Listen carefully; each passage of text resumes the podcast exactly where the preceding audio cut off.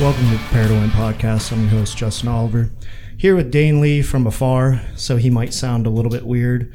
We also have Lindsay Rossiter back on. We have Erica Stevens, and we have Briani Terry. Today, we're going to let, since, you know, Lindsay's already introduced herself, everyone should know me and Dane. If you haven't listened to the podcast before, go back. You'll learn about us. Um, but we'll let Erica kind of kick it off, introduce herself with um, where you've been in powerlifting. You have, I don't even know how many businesses, so go ahead and talk about those and everything and um, just your history from a business and powerlifting standpoint. Yeah, of course. So um, I started powerlifting in 2016. Uh, that was my first official USPA meet. Um, I am the owner, co-owner of Rust Belt Barbell in Youngstown, Ohio, and I own Good Lift Apparel. So that's kind of my short and sweet. Short and sweet. What was uh what was your first total? Oh Do you God, remember? like seven something. Seven Better than something. mine. I don't. I don't even know. And your best total? Uh, eleven fifty one. Was that sleeves? Yeah, Or- sleeves. Yeah, and sleeves. At 166. Yeah, just 49 just into the one eighty. Couldn't lose that that pound and a half. Yeah, Yeah. that's what happened. Um, Bree, you can go ahead. Um, you know, introduce yourself too for people who might not know you uh, with your, you know, where you started in powerlifting, kind of where you're at now. Oh God. So my name is Bree. Um, I started powerlifting. I did my first meet in December of 2017, and here we are. You know, a little over three years later. I currently coach uh, strength athletes, and I'm just starting up my business, uh, a new business doing nutrition programming for athletes as well. Um, so that's kind of how I make my income, as well as like bartending and whatnot when I when there's not a world pandemic. So Yeah. yeah. um, what's what's your first? Do you remember what your first total is, and then your best total now? Yeah, it was. I think it was like eight sixty. I think was my first total, and Mhm. now my total in sleeves is thirteen forty, and in wraps is thirteen fifty one. That is some progress. Just a, just a little bit. So did you when when you got into lifting and you know Erica can kind of go expound on this too. Whenever um, you got into lifting, did you play sports before? Or did you just were you like a gym rat and was like all of a sudden I'm going to power lift or how did that get started? my dad was always into lifting weights, and I started out working out by going to the YMCA, doing like this boot camp class with him. Um, did that with him from like I don't know, fourteen ish to like fifteen, um, and then when I was around sixteen, my dad switched to CrossFit, and so I just naturally followed him. I was like, oh, what's this, you know, cool new thing? And I did CrossFit for about three years. I was always really good at like the weightlifting portion, and I'd stay after to like lift heavy, back squat, whatever. Never really good at the running thing. And I did play some volleyball in high school, Mm. um, but I wasn't super dedicated to it. I did gymnastics when I was uh, when I was a younger kid. Um, so I think that also gave me a lot of like body awareness and like really good foundation for me. Um, but I got hurt doing CrossFit, as a lot of people do. and then, I mean, CrossFit's great. Don't get me Uh, wrong. yeah. Like, if, it, if it gets you in the gym, that's that's awesome. But like, I just don't think that you can work up to a heavy clean and jerk in ten minutes straight and then go Yeah. straight to a WOD. I, I did CrossFit for a couple years, so I can I can vouch Yeah, for that too. So like- I- like, yeah, so I'm not the only one, guys. I did CrossFit. Uh, Did you? Okay. I See, do CrossFit two And times. so I think a lot of powerlifters were either former CrossFitters or wrestlers. It's weird. yeah. Um, but so then after I got hurt in CrossFit, I did like a basic bodybuilding bro split for like a year ish, and then I met um, my now ex, and he was like, "Hey, you're really strong. You should try this." And so I started like powerlifting kind of with him, and signed up for meet. Like I don't know, three months later, I followed like a five three one program Yeah. didn't even take it seriously. I was in like Mexico the week before, just like whatever. And uh, I went in, did my first meet, and I was like hooked. And it was weird because I'm in CrossFit. Like I never, I like the idea of competing, but not me personally. And I remember doing the CrossFit Open one year, and people just yelling at me and me just dying and being like, "Fuck this." I've been there. You're suffering. Every, come on, you got more. Like, no, I don't. When, when you fall off the box the first time. So, uh, but yeah, so that that's how this all came to be, I guess. yeah. That's uh, it's kind of funny. You know, I think we all, when when everyone here started powerlifting, at least like, you know, we try to as as coaches now try to help those people avoid the mistakes we made.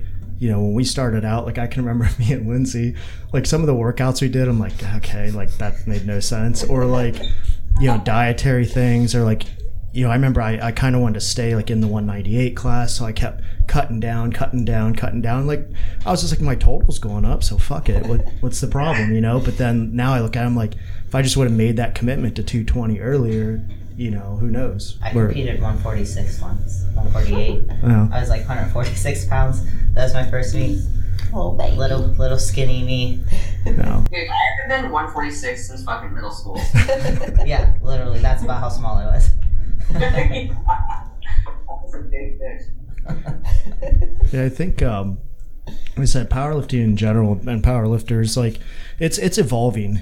a lot of people are coming out now, and you'll see that they're two three years into powerlifting, and it's like they they already have incredible strength. And I think a lot of that is from you know all the education that's getting put out online.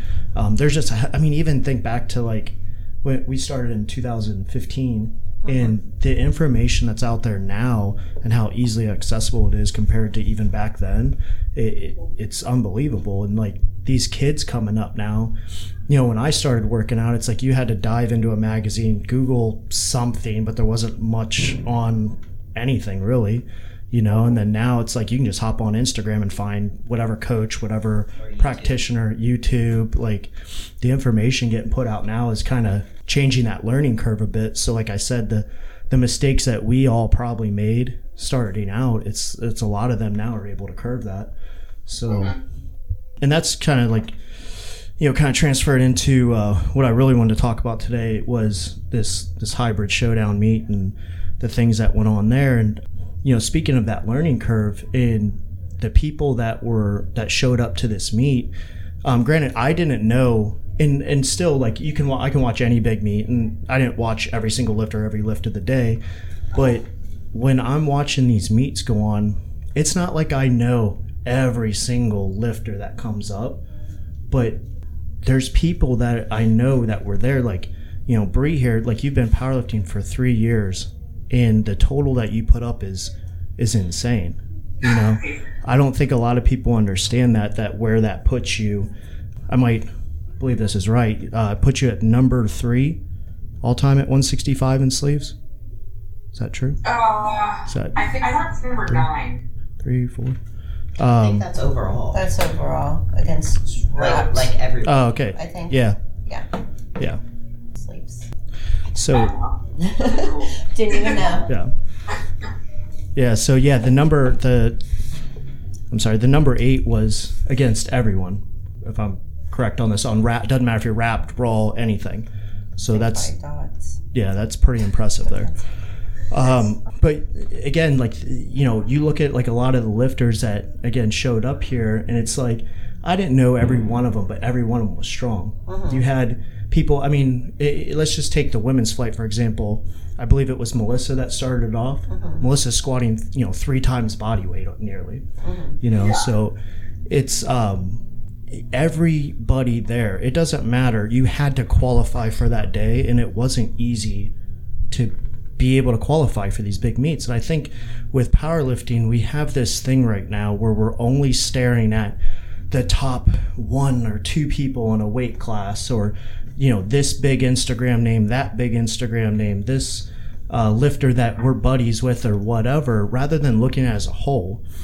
By and large, where powerlifting is right now is on a whole other level than where it was just a few years ago. And even from you take, and this is something that a lot of people might not know or realize, you take everyone, sorry, Dane, besides you, because you're not a powerlifter, but everyone that's on this podcast right now, if you go and look, I'm willing to bet that everyone on this podcast is in the top 1% all time in powerlifting within male and female ranks. Maybe I'm off and it's like 1.2, 1. Point, there's something, you know, but we won't get overly technical. But that's the thing is like, you know, Lindsay's best total is what, 1,074? Mm-hmm. You know, 1151? Yeah. And, you know 1340. like obviously there's a discrepancy between you know bree's got the highest total lindsay's got the lowest total but everyone here is strong you know what i mean and i think we're we're getting away from that fact that just a few years ago when women totaled a thousand it was a amazing deal today. It's still an amazing deal. The thing is, is that people are setting the bar for what's possible and what you know what can happen. Like Bree you you hit an all-time world record right? And a couple years ago if someone was like yeah there's going to be a girl that's going to pull you know 585 at 165 pounds people are like yeah okay you know? But it, it's happening more and more.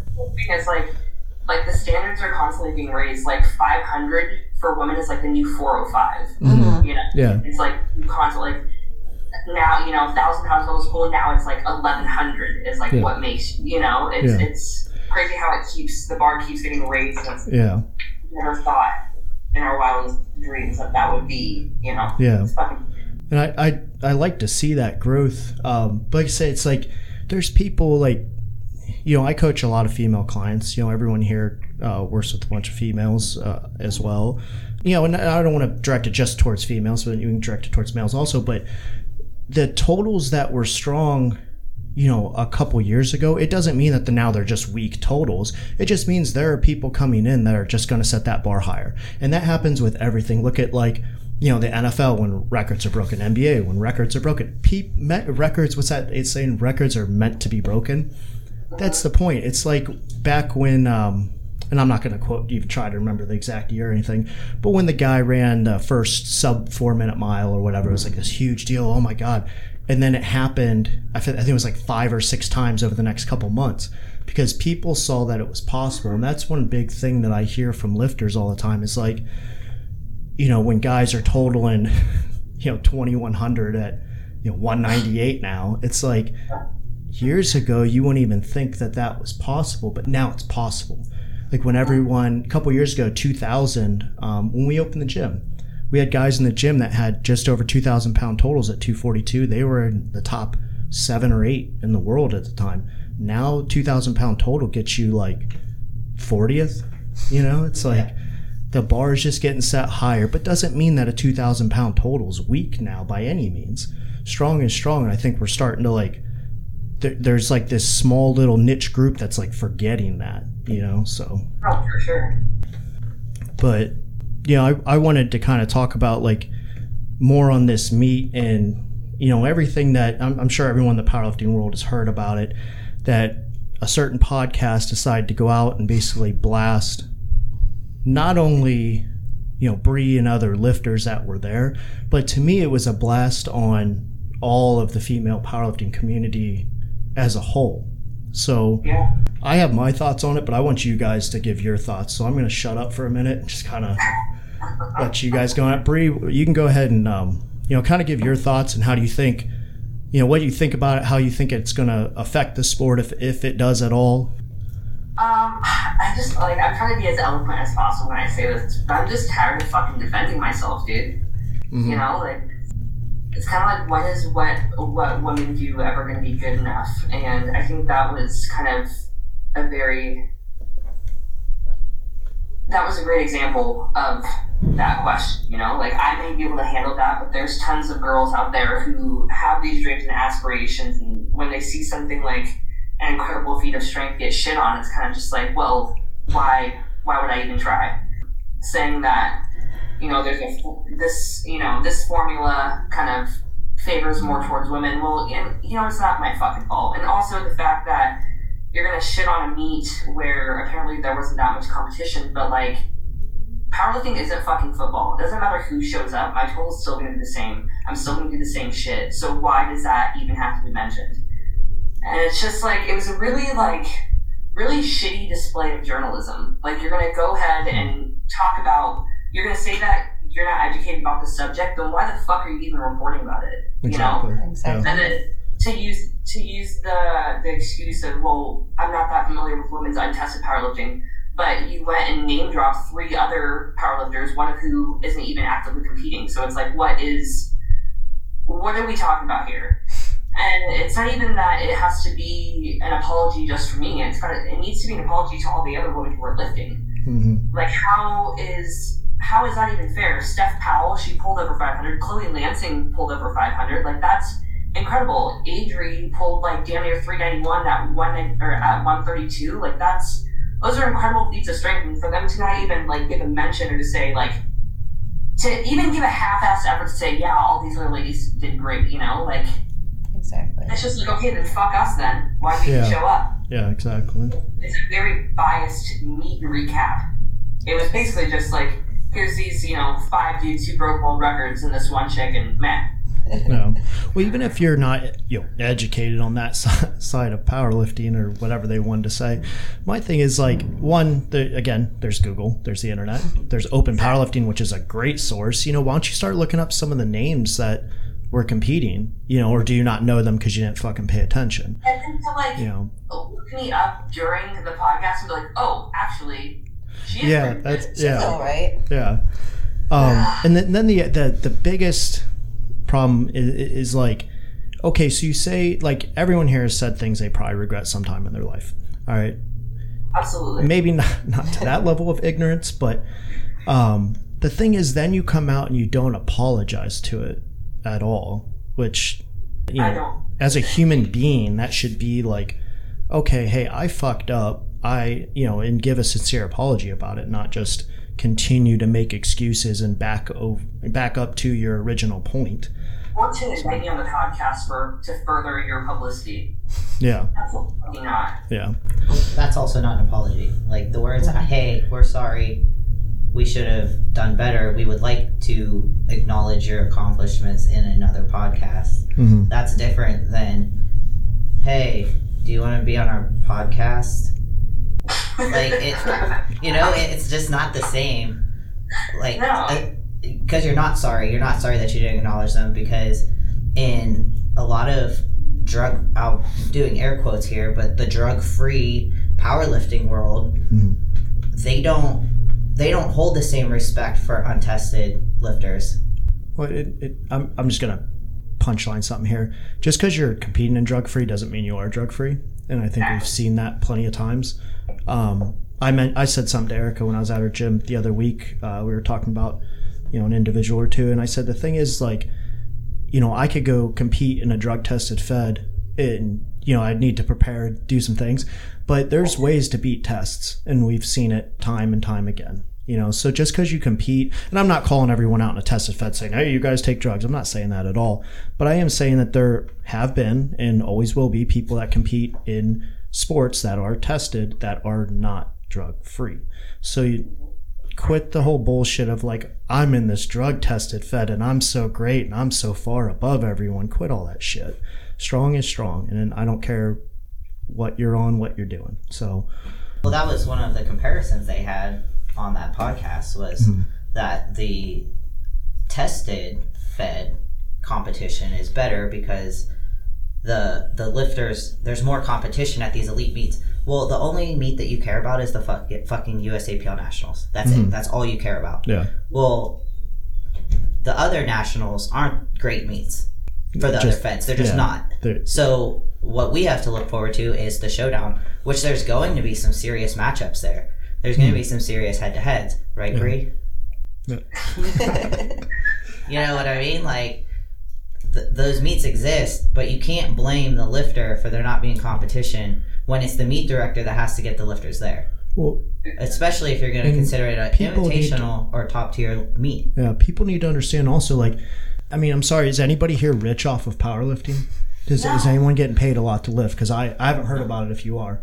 You know, and that's the thing is like, people need to remember some people can't afford, can't leave their family, can't, you know, I mean, oh, we can go down the line of different reasons why they can't travel to some of these meets.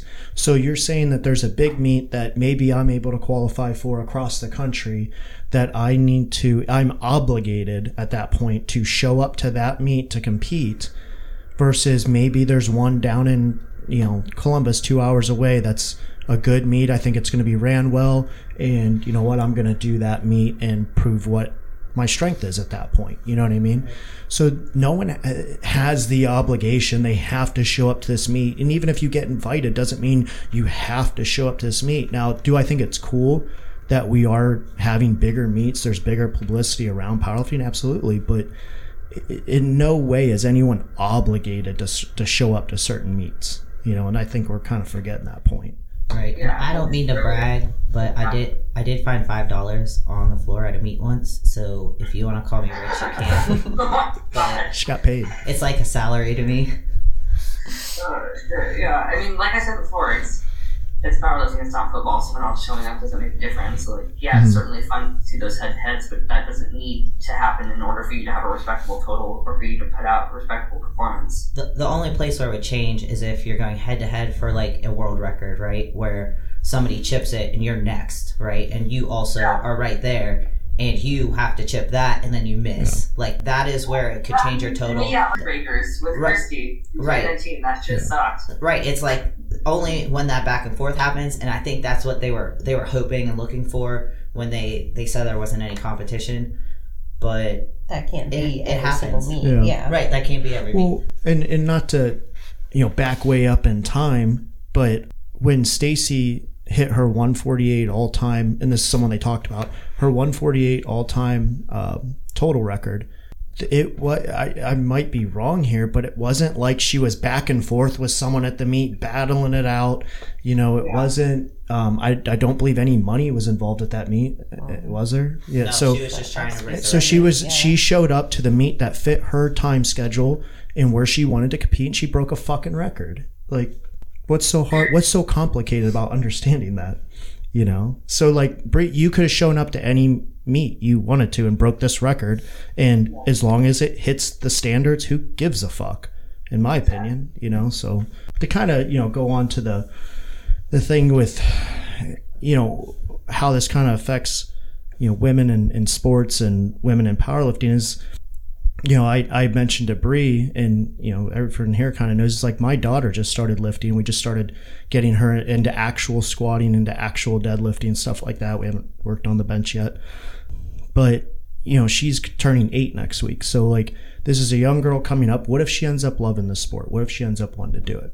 You know we have other people coming up that um a big thing right now is like oh i don't know if i can go compete yet because i'm not strong enough or it's intimidating you know to be around all these strong people so when we come out and say bullshit like that like what are we setting for these people that are already maybe a little bit timid about jumping into competition and it's like, oh, hey, if you're not going to battle it out for a world record, you don't fucking matter. So, you know, you might as well just sit at home and not compete. No, you know, so in an area where we're already having a little bit of trouble pushing people into competition, and, you know, this is male and female, it happens on both ends. It's not just on female end, but I think one, it did a disservice to those people, but then also like to shit on women in powerlifting, you're doing a complete disservice to what these females for years now have been trying to build up. You know, women's powerlifting is growing at a rapid pace, but what are you doing when you do that? Completely stall that out. You got you might have people that are scared to show up anywhere now. You know, Right. so Well, I see a lot of that. Well, I can't compete until my numbers are better thing. When people sign up at the gym or I get new clients, and if you look back, like at my first meet, I didn't really have much social media at the time. I didn't know what powerlifting really was. You know, like I got introduced to it from a friend at the gym. Um, her and her husband, they they were powerlifting. I was like, hey, what are you guys doing? They're like, oh, we're powerlifting. I was like, cool. I want to powerlift. Like that looks fun. You guys are putting a lot of weight on the bar and lifting it. That, that, mm-hmm. that seems fun to me, and I can compete. So cool. Sign me up. Well, I went into my first meet with my belt I got off Amazon that wasn't a name brand anything. My shoes I bought secondhand, and I went in and I remember my first squat and I squatted it, and I, my buddy Evan went to the meet with me, and I was down at the Dirty Gym in Dayton, and I walk off the platform, and he goes, "That was good." I was like, "Why is that bar so fat?" and he was like, "He was like, that's a squat bar. Wait till you get to deadlift." And I was like, "Oh, is that bar different too?" I had no idea. Yeah. Like I didn't know what a good total was. I was just out there having the time of my life. Mhm. And I signed up for that meet 12 weeks after I decided like I'm going to try powerlifting, you know? Like Mhm. I was like this is the thing. Google powerlifting meets like how far do I have to go to make this happen? Like, Yeah. oh, okay, drive to Dayton, cool, I'm in. Wonder if we did And- what? What? Oh no, it that was April. I remember Okay. Amber Amber Hansen was like the girl I was talking to. That's where we met. I think it our, was her our first, first meet was at the Dirty Gym. I was like, wait, did we do this? Yeah. We were the year before that, yeah, it was um, in awesome. February. Yeah, I thought I thought we all did the same first meet Right. together for And, but now look, even so, I met Amber Hansen. and Look where Mhm. Amber is. Mhm. She's a top tier raw and a top tier equip lifter. Mhm. Like, but just to go back to what I was trying to get to is that I didn't know. I didn't know anything. But I feel like if social media, if I was getting into the sport now, I'd feel the same way. Like I'd be like, "There's no way I can get get on that platform. There's no way." Yeah. Well, and to go along with that, like even if you're not a beginner, but it's your first invite meet or this meet Right. that you qualified for, you're like already nervous and kind of scared. Like Mhm. you're going to this big meet to compete with the big girls, and Yeah, I'm feeling that right now. you do that, and you're told that there was no competition at that meet, Right. Yeah. I'm going to the showdown. My Mhm. goal is to not be last. and you deserve to be there. You've worked Right. your ass I, off to I be met my there. criteria. I'm going.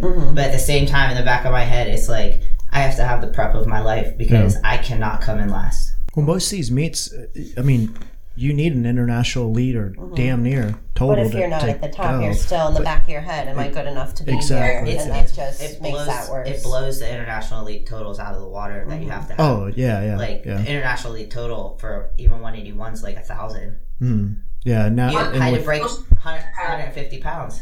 Lifting is such a highlight reel that we just get so caught up in like who's lifting what all the time that Yeah. like like Erica, you said that you're scared to be at the showdown. It's like we we get so caught up in other people's progress that you don't realize that you too have a seat at that table. Mhm. Right. Scared's not Yeah. the word.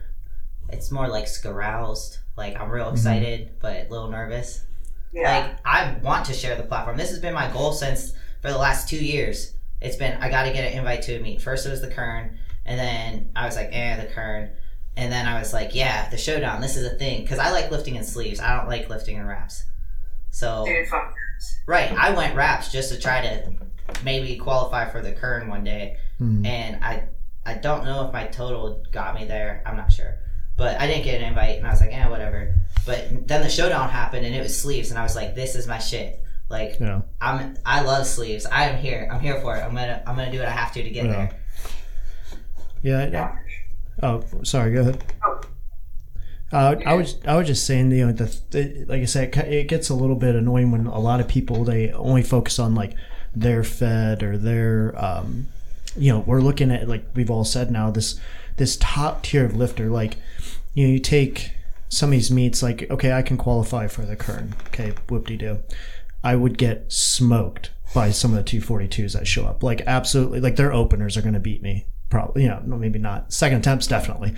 You know, or unless Yuri shows up, then all the openers blow me out of the water. So, but you know what I mean? It's like there's guys in in the 242s and plenty of them that out told me by hundreds of pounds still. And it's like, and I'm considered, a, you know, an elite lifter and all this, but um, if I go and I go show up to one of these meets and I'm competing with the best of the best, like, am I any worse? You know what I mean? That you're still battling it out against yourself. Who gives a fuck who shows up? It's like Bree said earlier. Like, it, it doesn't matter. She her total, she was going to hit it. Didn't matter where she was in the world. You know what I mean? At that time, like Right. she was going to hit that total. And Bree shit on her past self. She was like, bye. Bye, Bree of last year. But like, Yeah. That's all I was really worried about. Like I, before I even looked at the roster, because I I haven't competed since uh, the 2019 record breakers. That was November 2019. Like I kept getting asked like, who, who else is going to be there? Who else is going to be there? And like, while that's all fine and dandy, yeah, it's cool to see so and so lift. Like, I didn't really give a fuck. Mhm. Like, I did not pay attention to the roster at all because like, what what does it matter? I think that's the cool part too. Like if if someone shows up that you may have never heard of and they're fucking strong, like I like watching meets like that. You know, and Yeah. like I don't compete against him, obviously, but like I never really paid attention to Jawan Garrison before, the one eighty oneer. strong Yeah. dude. strong. Fuck. Yeah. Like nineteen thirty four total at one eighty one. He benched Yeah. like five hundred. That's insane. Uh, I was gonna mention. Um, we were reading a, that BarBend article. I don't know if you guys seen it, and like yeah. no one mentions Chad Penson, who went what No. 20, No. 2028, I think, in one ninety eight sleeves. Yeah. Um, no one said shit. Not even an honorable mention. yeah, and it's like, you know, how many people? Uh, what what was Chloe? Did Chloe hit a number four all time total there? Yeah. Uh, for- yeah, number four all time total. Like you had Well, and I think that your guys' dot scores or whatever they went by for top female, it was only 10 points apart or something like that. So to say there's no competition. yeah, you guys you guys were actually like it came down to deadlift. Yeah. you know, and that that's who was going to win that day. So again, do your fucking research. Um, like and, and uh, Steph and Chloe were 148ers, so like they weighed less than me, and like it was still that tight, you know. Yeah. So it, And they both deadlifted over 500. Like, that's Yeah. pretty and incredible not- that's competition. I, I'd. I kept asking Lindsay again, like I don't know every single lifter there. But we kept pointing people out, like who's this strong person, who's that strong person, both on the female and male side. Like you're not going to know every name and understand that, but like I would never shit on like some of those girls ripping, you know, mid four, high four hundreds, and it's like that's strong. You know, it's still strong. I don't. I don't get- That, that, wait, uh, Sarah Carver competes out. She had like I think she was like 121. at like 132, maybe. Mhm. She competed. I don't know, super, super fucking strong though. Like yeah. that's still, and like to see how excited they get, and like to see them grind out shit like that. Like that's what's Yeah. that's what's cool. I don't give a fuck about what weights on the bar. Like Yeah. People's reactions to lifts. Well, that's what you know. We have that um, live large fall brawl every year here, and what was it? Um, it. I mean, God, I'm screwing up my timeline here, but um, two years ago, because not the COVID year, it was the year before that. Um, we had the you know what I would consider like as far as local meets, it was probably the strongest local meet ever seen. The entire last flight of guys squatted all above uh, I believe and these guys some of them I think the one uh, I'm not gonna remember his name right now. Um, oh my god, it's gonna kill me now. is that the one Kevin went for the all-time world record? Yeah, yeah. So the, Uh, the whole yeah. the whole last flight, I believe they all squatted and pulled above 700. Most of them were 750 plus. There might have been one guy at like 690 squat. I think that was uh, Jaden. Uh, I is it Lucerno? Or I don't know Jaden's. Jaden, yeah. Um, but J- I think Jaden was a, a 198 or 181 at that mean. I think he squatted like upper sixes or something crazy, you know. Um, but anyway, like that whole flight, almost the whole flight went 2K plus. And Palco hit like a number six all time in sleeves. You had McHugh hit the um, all time, uh, so all time sleeve record or something for it like tested or squat and just overall. yeah, I mean, it was just a monstrous yeah. meet. You had, um, I would, you know, we could even look it up. There was girls, a couple girls that totaled over a thousand, couple, I think two over eleven hundred. Like it, you know, and it's like awesome. again one of those meets where like it's unexpected. You just who's going to show up today, you know, and even even last year's fall brawl with TD coming in, Yep. throwing.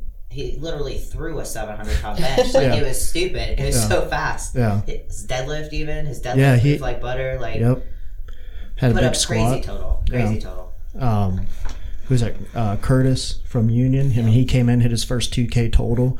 It's like, so you never know who's going to show up that day. And that's what I always love, though. I was getting back to this meet is like, there's also first timers at that meet. So you have people that have never competed at all. And they always, you know, they always show up. And then you have these top tier elite people that show up and everyone's mixed in together. Nothing's for money, nothing's for, you know, and not to say we might make it a money meet at some point, but you know what? I like that idea of having kind of all inclusive, you know, beginners and elites all just going at it. Well, the cool thing too about like a meet like that when it's people like TD and beginners, everybody's nice. Like that's what I love Mm-hmm. Yeah. about powerlifting is that it is it is probably of the strength sports and um, like bodybuilding, whatever. It's probably the most inclusive, right? It doesn't matter who you are, where you're from, whatever.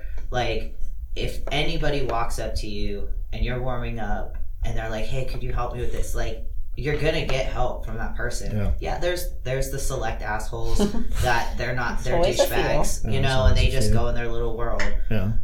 That's how I felt about uh, Record Breakers. That was always a really cool meet. I remember doing that one for the first time in 2018. hmm And I know I was looking for like a year. And nobody has to qualify for that meet. But I was just here, and, and then I see like Kristy Hawkins and like all these big names, and I'm just like, holy shit! Right. And yeah, like But everybody's meets- cool. Mhm. Yeah.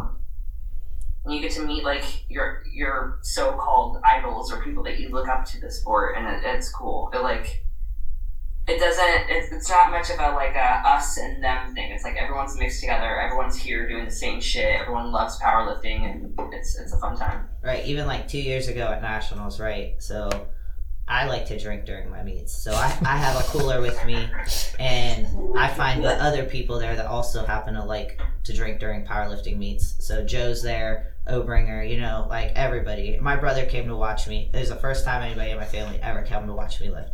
So I like have my cooler. I'm like cracking open beers. I hand them to like my brother and Joe, and my brother's standing there. and He like pulls me to the side. He's like, he's like, "You're friends with these people?"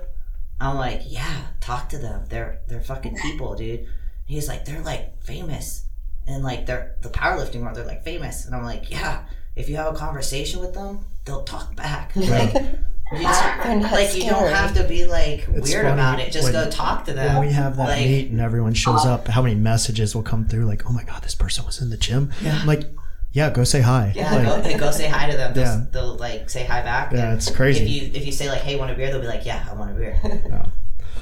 yeah, it's interesting. that's the funniest thing i've noticed about like so i'm dating joe and like we'll go to gyms sometimes and there'll be people that like record him from across the room and like tag him in the story later but like don't go say hi it's weird weirdest shit he like i don't know he's just like a he's a normal dude Yeah, it's, it's Just a so weird. person. Like, Yeah, just say hi. Everybody, everybody's here for the same reason because we love the sport.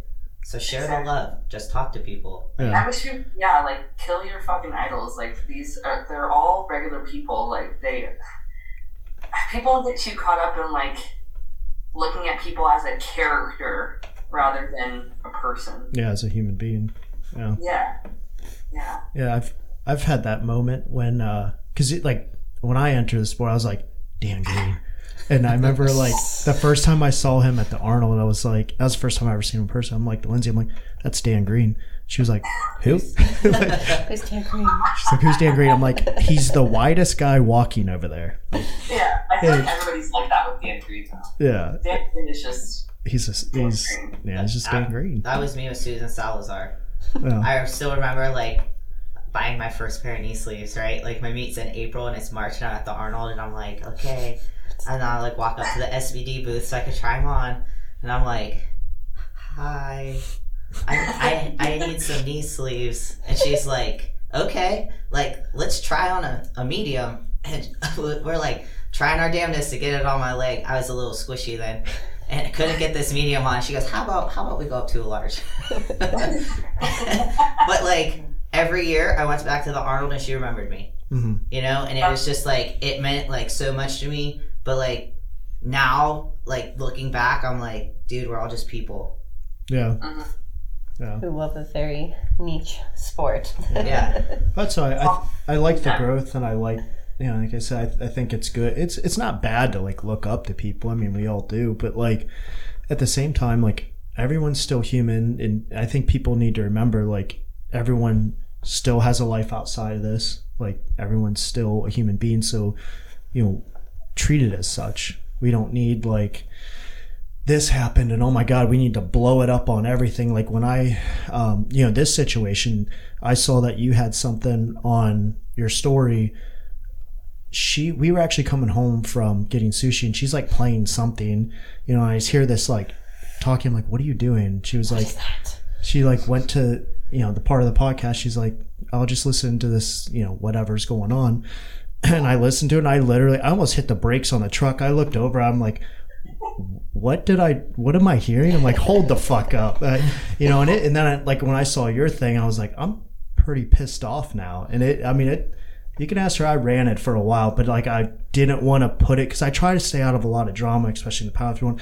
I didn't want to put it like because if I start typing shit, I'm gonna go off. Yeah. You know what I mean? Yeah. You guys like people. You guys have seen my range. i was at the gym when i listened to it and tyler looks at my phone he goes what are you doing i was like talking shit Angrily typing. i was like i'm mad i was like i'm big mad i'm like I'm putting I someone on blast now. I kind of laughed, and I like kept thinking about it, and I was like, "Wait, what the fuck?"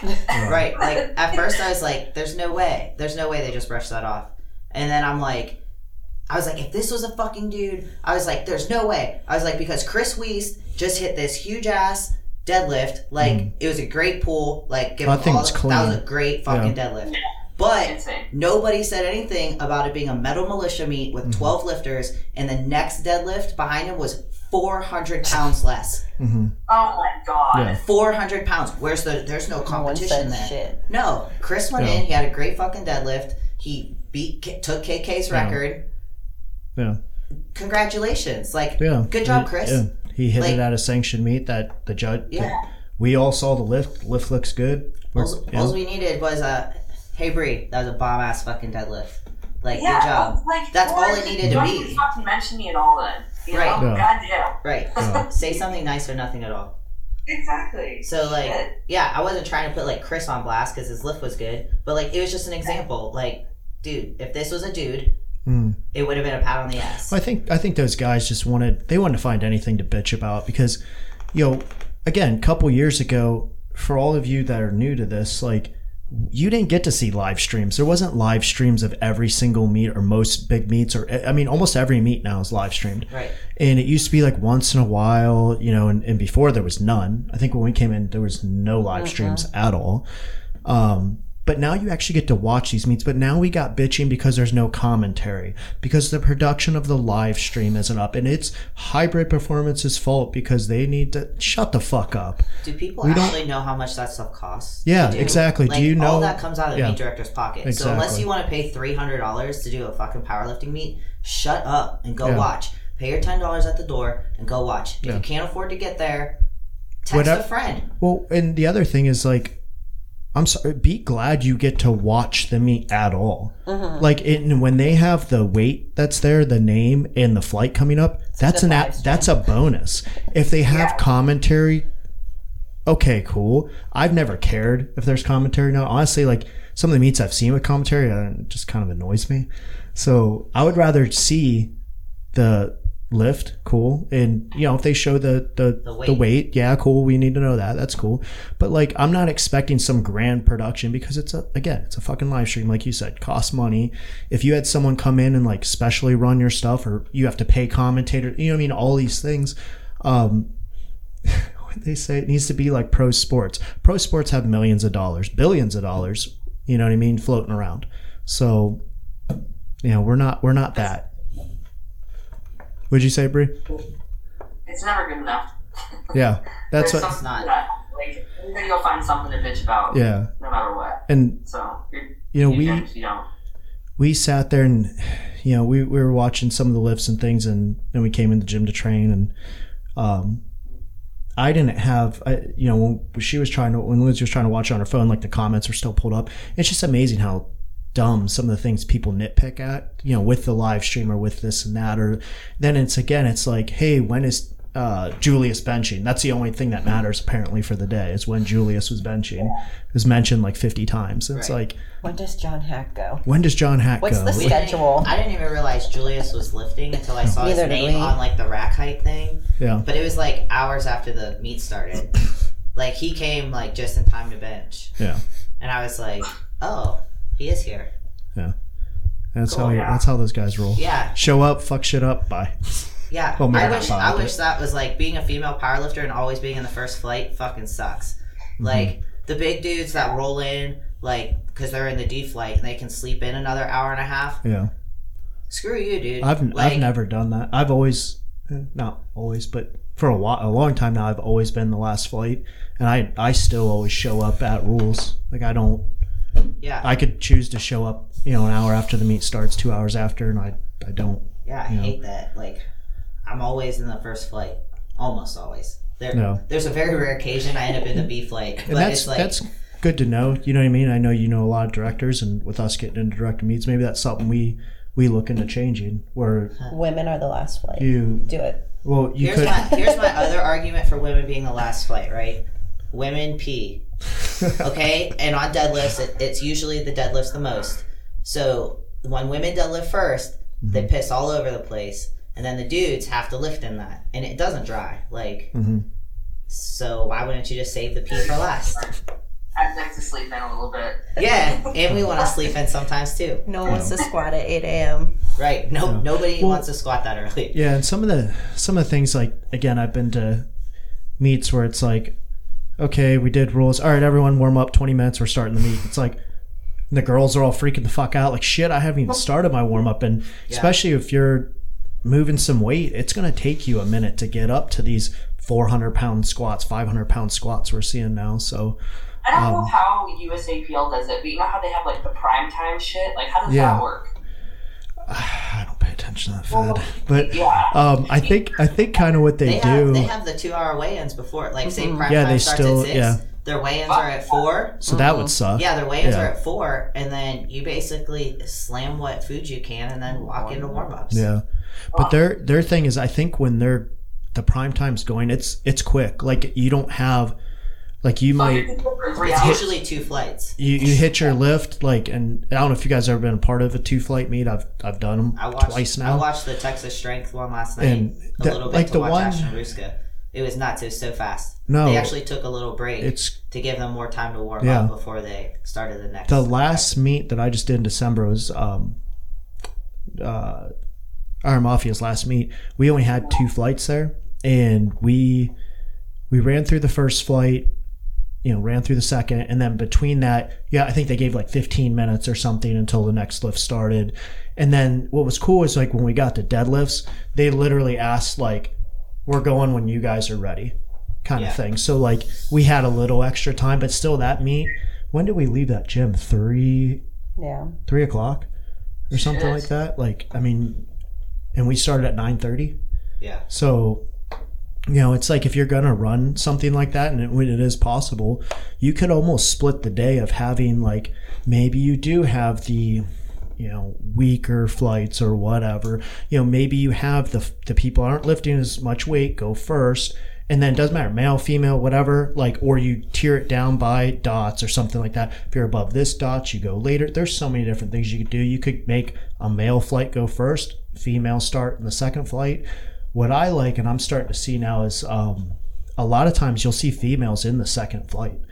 Um, I don't think I've ever been to a meet where there was enough people to like push into a third flight, but uh, there's so many different ways. You just got to think outside the box and quit going with the Well, The that was norm. uh, so. last year's fall brawl. Emma Jarman. Mm-hmm.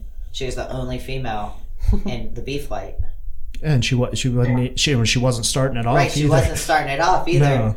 But Yeah. like, I don't know. How do you guys prefer? Like, I prefer to lift with my weight class, even if I'm stronger, because like those are the people you're trying to beat. Like overall, you're trying to beat everybody, right? Yeah. But but like, say you might not be a, you might go into a meet. No, you're not gonna beat everybody. Yeah. But like, you still want to win your weight class. Yeah.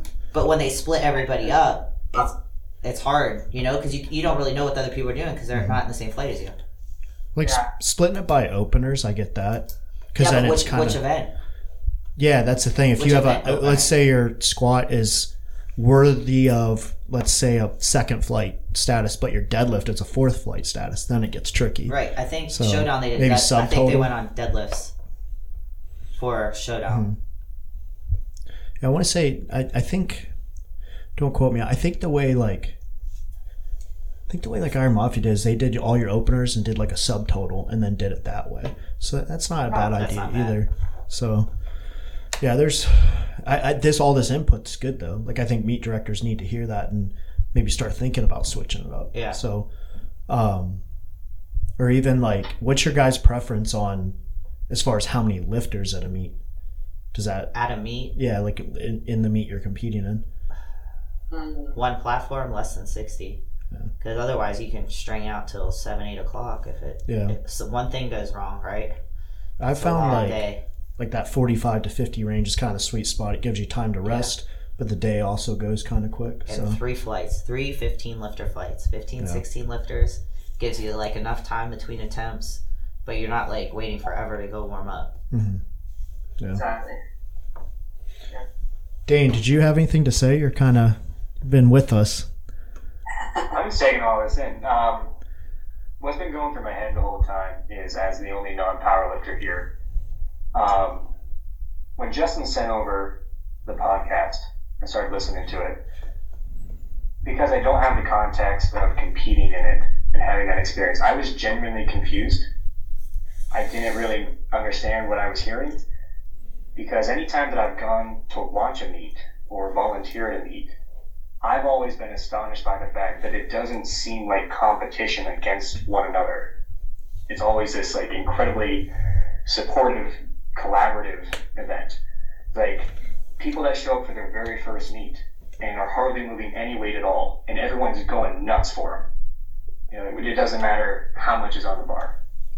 Um, to like the really big names who, like you said I don't know who these people are.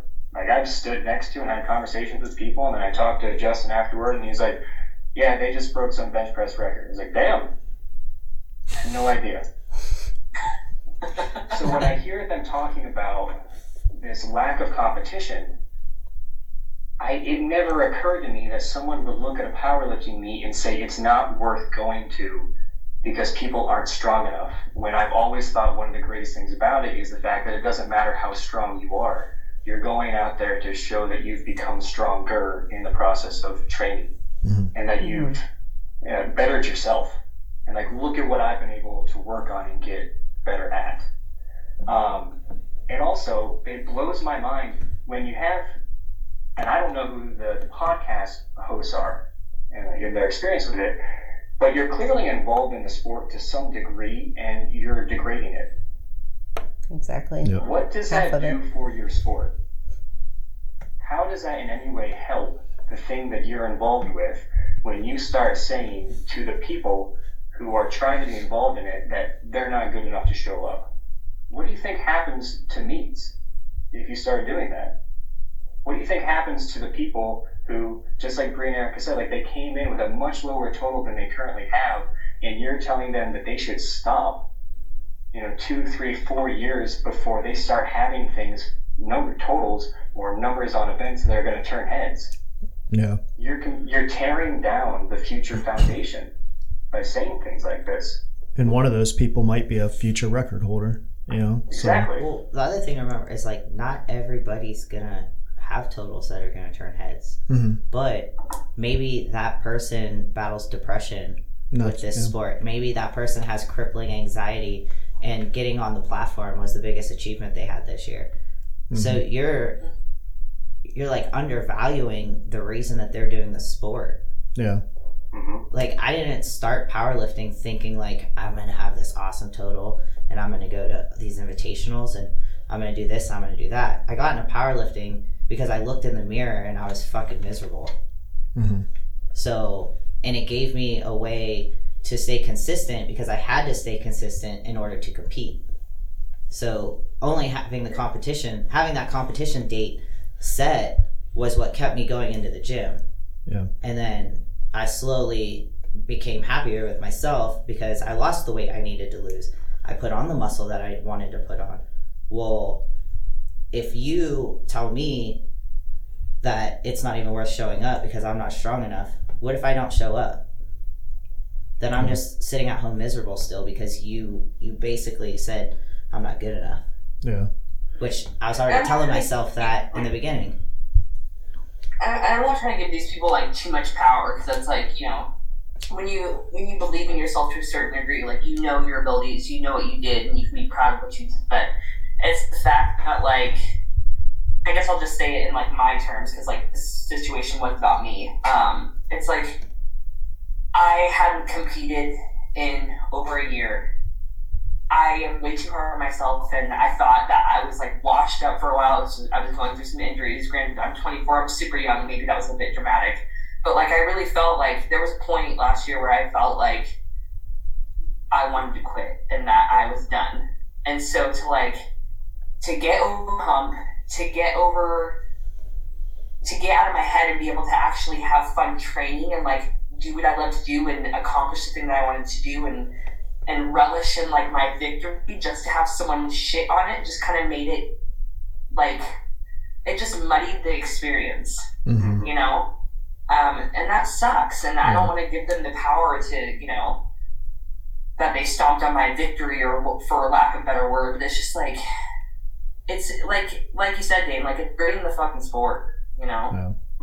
Especially coming from that adversity. And I can speak from that. You know, I herniated. Um, I heard my herniated my disc what two two and a half years into powerlifting, and um, I came back like you know seven months later, hit a total PR and all that, and then I think it was like I did like two or three meets, and then you know something happened again where that disc kind of emptied back out, and you know I'm injured again, and I can remember it took a while, like eight or nine months to really get back to like any kind of strength after that one. And when I did, like I, I'm someone I don't really celebrate after lifts. I don't go crazy. I don't none of this, or you know, I never really slammed bars, you know, that.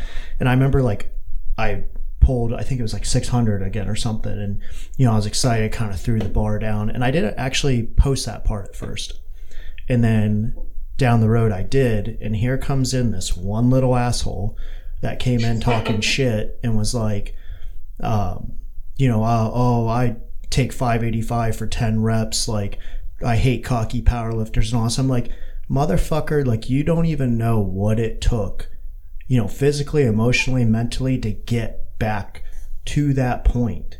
And I was just happy for myself for a minute. You know, and I went on Yeah. months later to increase the total again and stuff. But it's like, it, I can I know I, I can semi relate. It's like when you people don't know what goes on behind the scenes, and we've all been there through injuries or you know wherever life happens, and you know that might be your outlet for the day, week, year, whatever.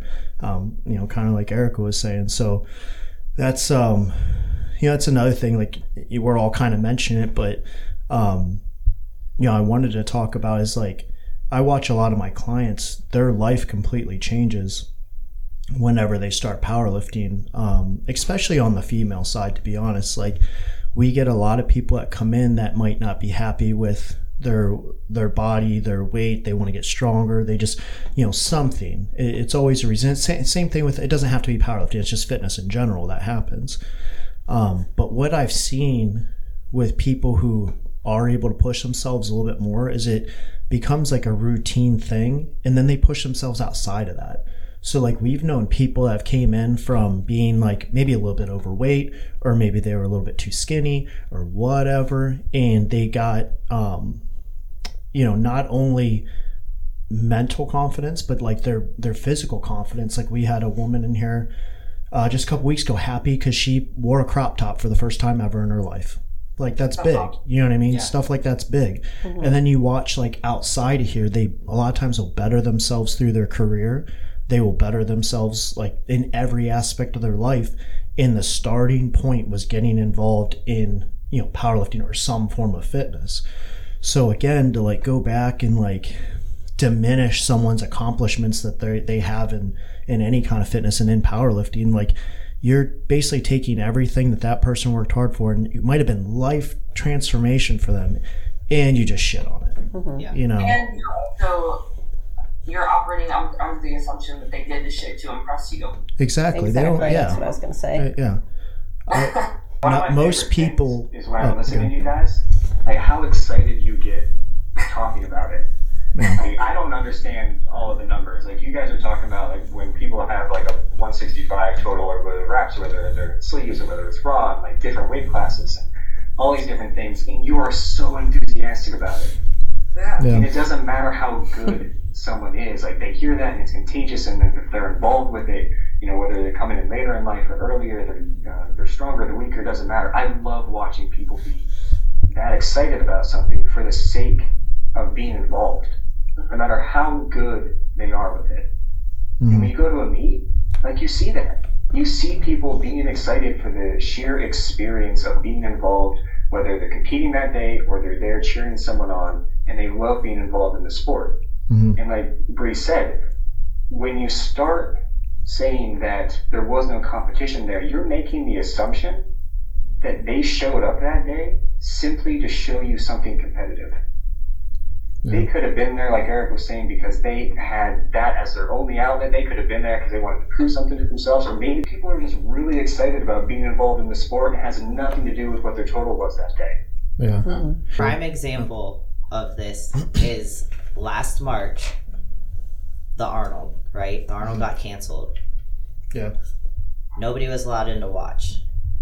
How many lifters basically pulled out of the meet and said, "Well, there's not going to be anybody here to watch me lift."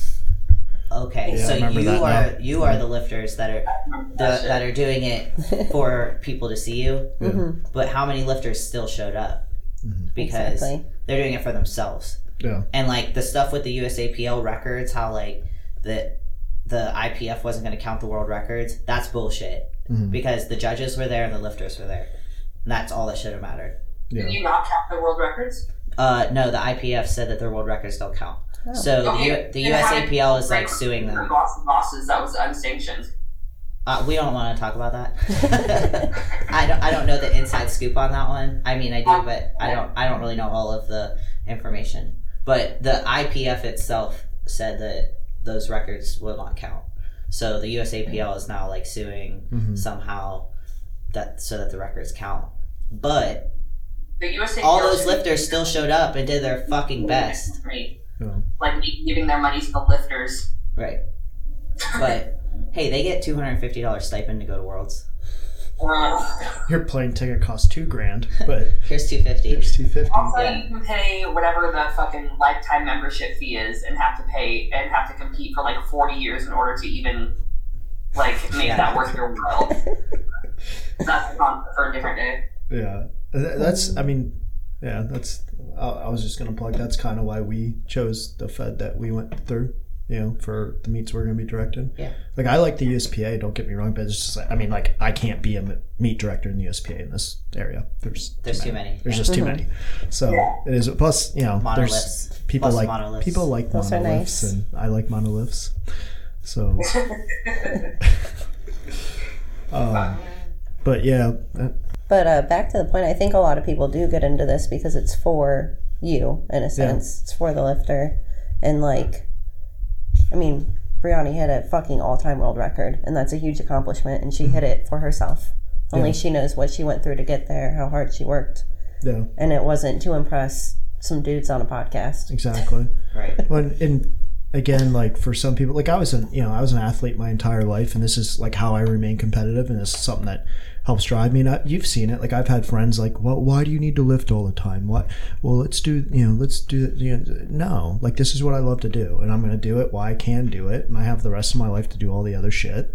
You know, and doesn't mean I don't have like a life outside of it, but you know what I mean. I have to sacrifice certain little things, but I, I promise you, every time I go to a meet and I hit a new PR, you know, or if I pull a new PR in the gym or whatever, you know, after herniating my discs, like I'm still my deadlift keeps going up, my squat keeps going up. Like that's accomplishments for me that I'm doing it for myself. I don't give a I don't have any Instagram fame. I don't give a fuck. You know what I mean? It doesn't matter. I'm not doing it for anyone else. Right. So now there are times like you know, and, and maybe maybe everyone's a little bit different. I fucking love haters. I love getting backed into a corner. I fucking love it.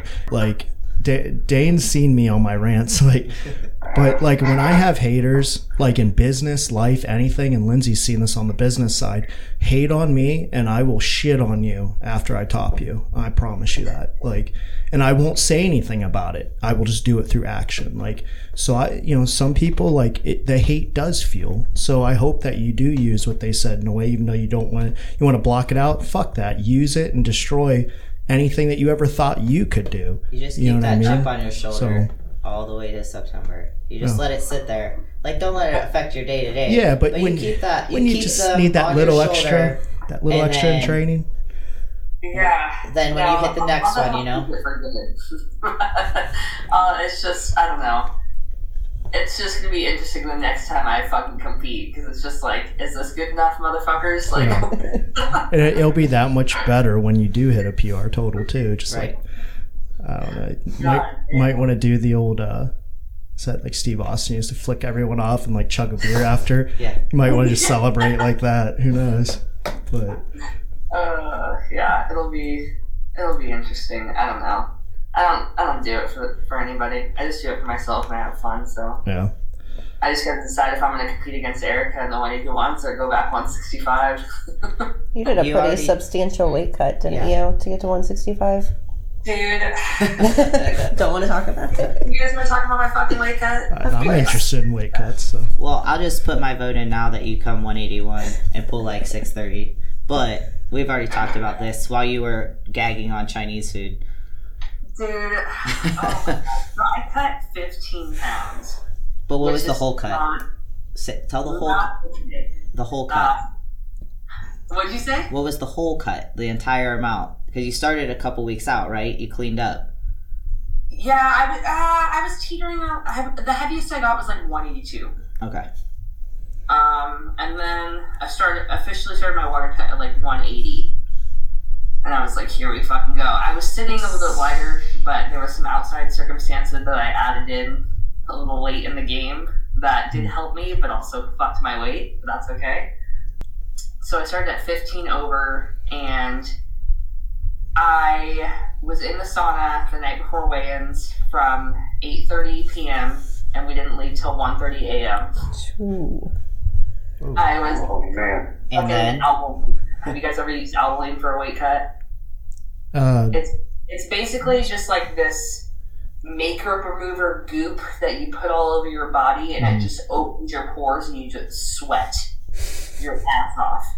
that's fine. I don't even know if I've ever heard of that. Yeah, so I was covered in Albolene, and in the sauna, I couldn't go longer than like 12 minute intervals because I was just fucking dying and I was getting a headache. And so yeah, so I did that. We left at 1.30. I still was like two and a half pounds over, and I was like, okay, maybe I'll float off the last two Mhm. and I'll fit in the morning. I wake up, I'm still two and a half pounds over. So I'm like, fuck, it's 6.30 in the morning, weigh-ins are at 9. I try to, we scramble to see what gyms are open. Can't find anything. The, the, and then we finally found a Planet Fitness. So, Do what you gotta do. so I put on, I put on a pair of joggers, I put on a sweatshirt, and then another sweatshirt on top of that. And I me and Joe go to Planet Fitness, and I am on the Stairmaster for two hours. Oh my And when I got when I got Have you I ha- Stairmaster, I would switch over to incline walking when I felt like I was going to pass out. have you ever tried to salt bath? That's like I cannot do hot baths. I did that okay. well, and I feel like I'm gonna fucking cook alive. I just I die during hot Yeah. baths. Like I used to do like where I dip like I would do lower and then I dip down in and do upper in the salt bath and then like my hardest cut I went 18 218 to 197 and um, you know did the water manipulations and all that but like I did the salt uh, intervals so I'd do like 15 20 minutes in the bath I would get Yeah. out and I would wrap myself in a blanket with a heater so like I continued to sweat under that blanket but I could actually breathe a little bit better than sitting in the bath so if you've ever done them, you like your heart rate jacks up. It's it's hard to breathe. It's but I think it's a little easier to breathe in relaxation than sauna. Yeah. Um, but it's I know. it, no, no matter what method you use, it sucks. Yeah, Joe is like yelling at the fucking Planet Fitness Fitness employees because like she needs to put her mask on. He was like, she's fucking dying. She. Do that, and she's gonna pass Everyone the fuck just out right stay here. away from her. yeah, so like every thirty minutes I would get off and check my weight, and it's like slowly going down. And then my scale was kind of off, so we end up heading to weigh-ins like at nine thirty. And I go and fucking weigh in, and I'm 0.4 over. And at this point, I was pissed. I was so upset. And I remember the lady that was weighing me in was like, Do you just want to go in as that? And I was like, No. I'm gonna cry out the rest of my way. And immediately after, I was like, I'm, I'm so sorry to be snap at you. I was like, This is just really important to me. I'll be right back. and so, so, uh, so now I'm like, I'm like really freaking out. And, uh, I put on more like layers and I just go in the car and I fucking blast the heat. I'm in direct sun and I just sweat for 30 minutes. And It's a once I rough morning. Like the fact that you could bounce back and I compete was at gonna that say, is that like makes- Well, tell them how much weight you recomped. I yeah, I recomped. I was 22 pounds heavier by the end of the night. It's impressive. That is. is. That's very because people people have not done an extreme weight cut. It is not as simple as it sounds. One, No. two, like you literally feel like you're you're dying a little bit. Like you'll be so out of it. Like I mean, Lindsay, like when I when I did like she would have to drive to weigh-ins and like I would like I, I would be so zoned out. I'm like a walking zombie at that point. And um, you know, then when you start to bring everything back in, what people don't realize is like you start getting the fluids in, you start trying to get the food in, and you're trying not to throw up the entire time. So the thing was though, Joe made me get an IV, and if I wouldn't have gotten an IV, yeah, wouldn't have done good because Yeah. by the time I weighed in at like ten o'clock, my appointment for the IV was at eleven, and I had gotten an extra bag, and four hours later, I was already pissing clear. yeah, the IVs are amazing. If you can get your hands on that is the absolute best way. Um, Like, yeah. it's it yeah then that that kind of that changes like the game a little bit but like yeah i just we're trying to drink drink no water and want to throw up drinking water Yeah. I had no business doing as well as I did. Like, But that makes it better. working That ma- yeah. it. to know all that makes it better Yeah, but you proved to yourself that you can do it. Yeah. And the fact that you're like willing to do it again, the fact that you're willing to do it again, to go potentially go 165 at the showdown is disgusting. But you and Joe will both be cutting weight, and I am staying 10 miles away from that blow up. you guys don't even want to be around the child. You're gonna have other to bring Joe's dad, and he's gonna have to mediate both of you. That's the funny thing is my my dad has never seen me cut weight, and so I remember he saw me for the first time in Miami, leaned over the car. This is after I had to sweat off that last point four, like dry heating out of the car, and he was like looking at Joe, and my dad was like Brianni, and he was like no. Like, let her do this. Like, she has to do this. and my dad was fucking terrified. Oh my god.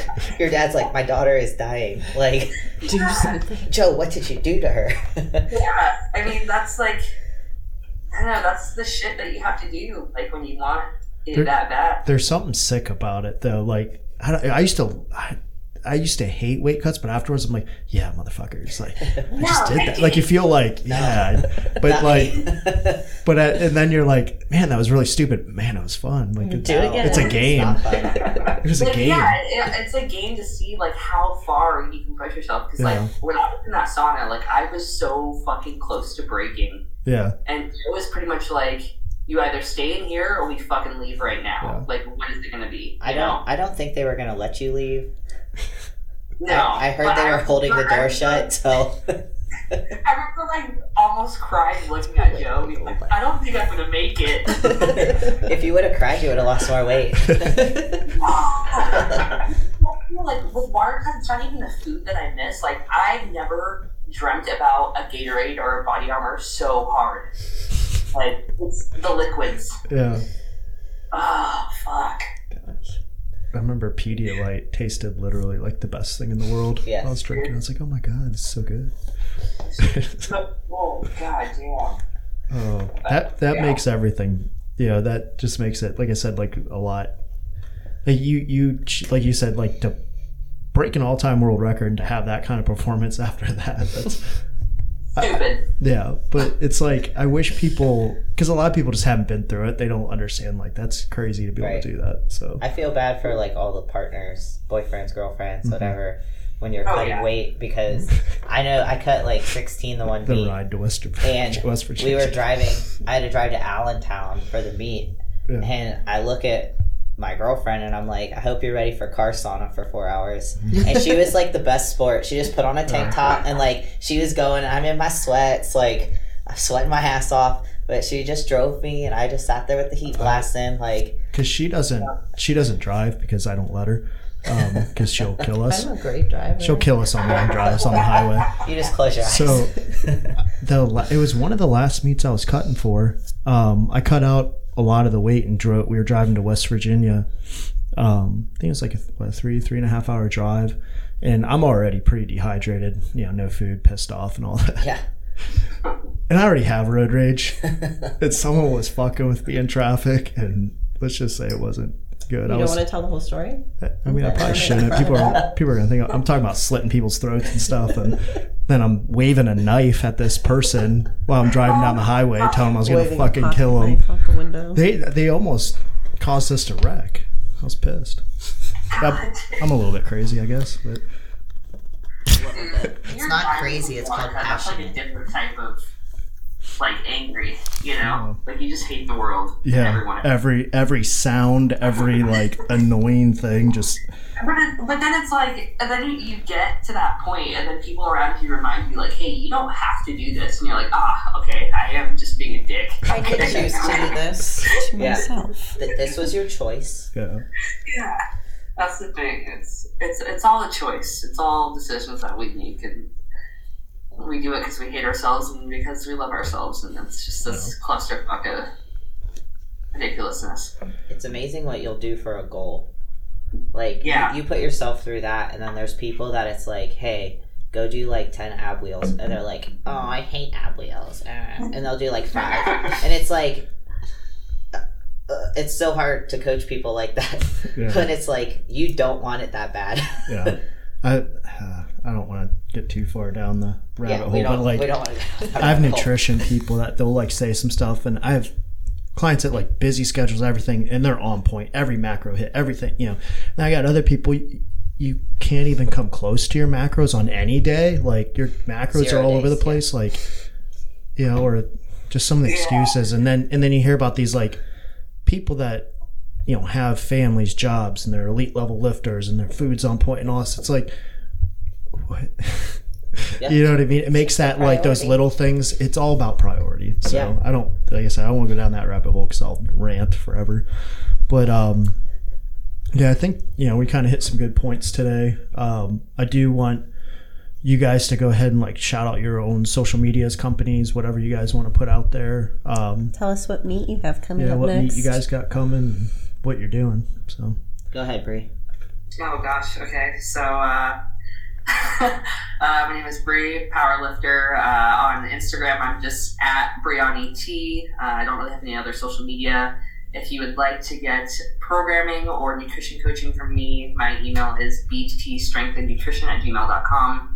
Uh, you can also find me through the button in my bio on my page. So, yeah. Do you have any sponsors you want to shout out? Oh, yeah. it's always so. I was not used to doing that. Uh, You're, you you're welcome, Kevin and Nick. I, I know. It's so weird. Um, I'm still getting used to all that. Uh, for my sponsors, uh, there's Animal Pak. If you guys want 10% off, use my code BTerry10. Uh, same with Live Large Apparel. And as well as I'm a newly sponsored athlete through the Breath Belt and use code BRE20 to save some cash. So, yeah. That was good for not practicing. yeah, Yeah, that was great. Good job, Bree. Thanks. Um, I don't have any sponsors, but check out the Good Lift Apparel um, on Instagram. Pick up some new gear. Um, check out Rust Belt Barbell if you're in the Northeast Ohio area. Uh, Ten dollar drop in fees. Um, if they have everything you yeah, could possibly. anything you want, we got a Great mono. gym. We got combos. Um, there's a new video on Gym Review for You on YouTube, and they kind of go through everything that we have. If you want to check that out, um, that'll give you a good look into what we have going on at uh, Rust Belt. Um, we have some meets coming up, USPA meet next weekend. I don't know when this will air, but that'll be on March 6th. Two platforms sold out, 100 lifters. Um, we're going to be hosting a USAPL meet this summer, and there's another USPA meet in the fall on November 6th. So if you want to check out our facility and compete there, we have top of the line warm up equipment for everybody. Um, I wouldn't miss it. it. It's like a dream gym to have a meet at because everything's exactly what you're going to compete with. Mhm. Um, but other than that, uh, if you want to check me out on Instagram, I'm e.stevens11. But thanks for listening to me. Are you guys both doing the showdown next? Yes. So I am, yeah. Me so too. it'll be the next He- next meet for you guys. Exciting stuff. Lindsay, you can put your Instagram out there. At Lynn underscore Ross with three S's. Dane, uh, you want to shout out your stuff? Uh, I'm on Instagram at elite underscore recovery underscore LMT. Uh, website Elite Recovery Massage. Yeah, if you, um, you know, Dane's not going to talk about himself, and you know, he did. Usually, he'd be sitting here um, asking a lot more questions and things. But if anyone ever has uh, questions on recovery and, and topics to, to go, go around that biomechanics, Dan, uh, Dan, Dan, God, there's a Dan here and there's a Dane. Dane is um, very intelligent with all that. I've always trusted him. He's the one that helped me rehab from these herniations and stuff. So I didn't go to PTs. I didn't go to chiropractors. I listened to Dane. So, um, well, I should say I went to the chiropractor a little bit, but like Dane kind of handled my recovery and care to help me get back to the platform. So, um, he's got a lot of services to uh, utilize. Um, as far as for me, um, you know, uh, Jim's at Unrivaled Strength. Uh, for me, it's what's my Instagram? J underscore O L Y J Ollie one five. Um, we do kind of want to talk about that we are going to be running um, RPS meets throughout Ohio and Kentucky. If you haven't heard, me and uh, Jordan Jarrell, who's um, he owns Bad Dad Barbell, and he's at Dad Bad uh, Dad Bod two twenty. Um, our first meet, we don't have a bunch of specific dates yet, um, but the first one will be in August if uh, COVID allows. We'll do the Kentucky Open. Then we have another one in mid October that will be in Winchester, Kentucky. And then the Live Large Fall Brawl is scheduled for November 6th. Um, You should move that back a week.